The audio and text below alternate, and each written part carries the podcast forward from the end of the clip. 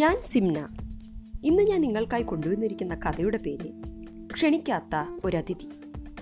ഒരു ദിവസം ഞങ്ങളുടെ ഫ്ലാറ്റിൽ ഒരു അതിഥി എത്തി. ക്ഷണിക്കാത്ത അതിഥി ഈ അതിഥിയെ ഞങ്ങൾ എങ്ങനെ കൈകാര്യം ചെയ്തു എന്നറിയണ്ടേ? ഒരു അഞ്ചു കൊല്ലം മുൻപ് നടന്ന ഒരു സംഭവ കഥയാണിത്. ഞങ്ങൾ ഏഴാം നിലയിലാണ് താമസിച്ചിരുന്നത്. സമയം സായാഹ്നമായി. സൂര്യൻ അസ്തമിക്കുന്ന തിരക്കിലാണ്. പക്ഷികൾ ചേക്കേറി തുടങ്ങിയിരിക്കുന്നു. ജോലികളെല്ലാം ഒതുക്കി ഞാൻ കുളിക്കാൻ പോയി. പെട്ടെന്നാണ് ഹാളിൽ നിന്നും ഒരു നിലവിളി ഉയർന്നത്. പൊതുവെ പേടിത്തൊണ്ടന്മാരാണ് എന്റെ രണ്ട് കുട്ടികളും. വല്ല പാറ്റയും മറ്റുമായിരിക്കും എന്നാണ് ഞാൻ കരുതിയത്. എങ്കിലും കുളി ഇത്തിരി സ്പീഡിലാക്കി. പെട്ടെന്ന് പുറത്തു വന്നു. നോക്കിയപ്പോഴല്ലേ ഒരു അതിഥി ക്ഷണിക്കാത്ത ഒരു അതിഥി. നടന്നും ഓടിയും ഒന്നുമല്ല പറന്നാണ് പുള്ളിക്കാരി വന്നിരിക്കുന്നത്. തീൻമേശയിൽ സൽക്കാരം കാത്ത് ഇരിപ്പാണ് കക്ഷി പുള്ളിക്കാരിയും കുട്ടികളും മുഖത്തോടു മുഖം നോക്കി ഇരിപ്പാണ്. കുട്ടികൾ ഒരു മൂലയ്ക്ക് ചുരുണ്ടുകൂടി പേടിച്ച് വിറച്ച് എന്തു ചെയ്യണമെന്നറിയാതെ ഇരിപ്പാണ്. ഞാൻ കുട്ടികൾക്ക് കുറച്ച് ധൈര്യം പകർന്നു കൊടുക്കാനുള്ള ഒരു ശ്രമം നടത്തി നോക്കി. നമുക്കൊരുമിച്ച് ഈ തത്തമ്മീ പെണ്ണിനെ ഓടിക്കാം ഞാൻ പറഞ്ഞു. അച്ചാച്ചന്റെ വീട്ടിലെ തത്തയോട് പറയുന്നത് പോലെ തത്തമ്മേ പൂച്ച പൂച്ച എന്ന് പറഞ്ഞാലോ? ഇത് കേട്ടതും കുട്ടികൾ ഉത്സാഹത്തോടെ സമ്മതിച്ചു. അവർ ഇരുവരും ഉറക്കെ പറയാൻ തുടങ്ങി.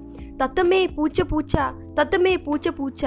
ഇത് കേട്ടതും ആ ശുഖസുന്ദരി ഹരിതാപമായ തന്റെ ചിറകുകൾ വിടർത്തിക്കൊണ്ട് പറക്കാൻ ആരംഭിച്ചു. ആദ്യം അത്ര പ്രശ്നമൊന്നും തോന്നിയില്ലെങ്കിലും ഇപ്പോൾ കാര്യം അത്ര പന്തിയല്ല എന്ന് എനിക്കും മനസ്സിലായി. പരുന്തിനെ പോലെ ചിറകുകൾ വീശി അടിച്ച് അവൾ വീട് മുഴുവൻ ചുറ്റി സഞ്ചരിച്ചു.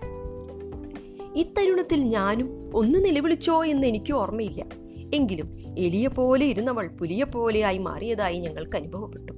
ബിൽഡിങ്ങിനു ചുറ്റും കുറെ മരങ്ങളും മറ്റും ഉള്ളതുകൊണ്ട് കുറെ പക്ഷികളും അവയുടെ കളകള അരവങ്ങളും കൊണ്ട് എപ്പോഴും മുഖരിതമായിരിക്കും അന്തരീക്ഷം. എന്നാൽ ഇപ്പോൾ വന്നിരിക്കുന്ന ഈ സൗന്ദര്യം ആസ്വദിക്കാൻ സാധിക്കുന്നില്ല. ഒച്ചയും ബഹളവും കൂടിക്കൂടി വന്നു. ഡാഡി വീട്ടിലില്ലാത്തതിന്റെ ഒരു ഭയവും കൂടിയായപ്പോൾ ഞങ്ങൾ നിസ്സഹായ അവസ്ഥയിലായതായി തോന്നി. പെട്ടെന്ന് ഒരു കോളിംഗ് ബെല്ലിന്റെ നാദം മുഴങ്ങി. ഞങ്ങൾ ആശ്വസിച്ചു. ഡാഡി നേരത്തെ ഓഫീസിൽ നിന്നും എത്തിയതായിരിക്കും. വേഗം വാതിൽ തുറന്നു. അപ്പുറത്തെ വീട്ടിലെ ചമ്പാൻഡിയായിരുന്നു അത്. എന്താണ് പതിവില്ലാതൊരു ബഹളം എന്ന് തിരക്കാനാണ് ഞങ്ങളുടെ അയൽവാസിയായ ആന്റി വന്നിരിക്കുന്നത്.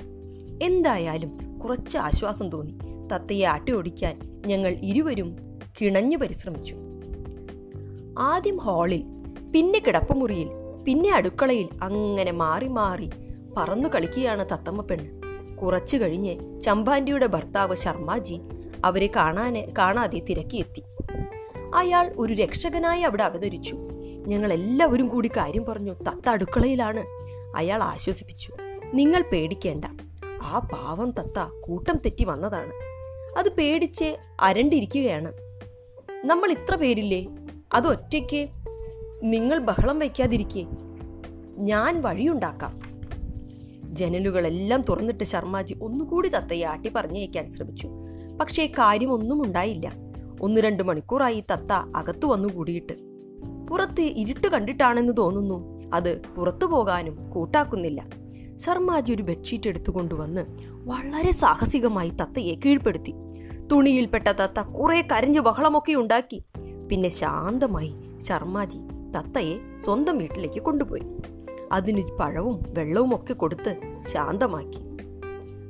അന്നാ തത്ത അവരുടെ വീട്ടിൽ തന്നെ ഉണ്ടായിരുന്നു. പിറ്റേ ദിവസം അവളുടെ കൂട്ടുകാർ വന്ന് വിളിച്ചപ്പോൾ അവൾ അവരോടൊപ്പം പറന്നുപോയി. നമ്മൾ ഇത്ര ഭീകരിയായി കണ്ട തത്ത നമ്മെക്കുറിച്ച് എങ്ങനെയാകും കരുതിയിരിക്കുക എന്നായി എന്റെ ചിന്ത. അതിന്റെ അമ്മയും കൂട്ടുകാരും ഒരു രാത്രി മുഴുവൻ എത്ര പേടിച്ചിരിക്കും എന്ന് നമുക്ക് ഊഹിക്കാമല്ലോ. എന്തായാലും ഈ കഥയ്ക്ക് ഒരു സന്തോഷകരമായ അവസാനം വന്നിരിക്കുന്നു. കുറച്ച് ദിവസങ്ങൾക്ക് ശേഷം ഞങ്ങളുടെ ഫ്ലാറ്റിന്റെ ജനലിന് പുറത്ത് കിളികളുടെ ഭയങ്കര ബഹളം. ചെന്നു നോക്കിയപ്പോഴതാ ഒരു കൂട്ടം തത്തകൾ ഗ്രില്ലിൽ അള്ളിപ്പിടിച്ചിരിക്കുകയാണ്. അമ്മയും അപ്പനും അപ്പൂപ്പനും അമ്മൂമ്മയും കൂട്ടുകാരും ഒക്കെയായി നമ്മുടെ തത്ത പെണ്ണായിരുന്നു അത്. അത് അവരുടെ കുട്ടിയെ ഉപദ്രവിക്കാതെ വിട്ടതിനെ നന്ദി പറയാനെന്നോണം. എല്ലാവരും കളിയും ചിരിയുമായി കുറേ നേരം ഞങ്ങളുടെ ജനലിൽ തന്നെ ഇരുന്നു.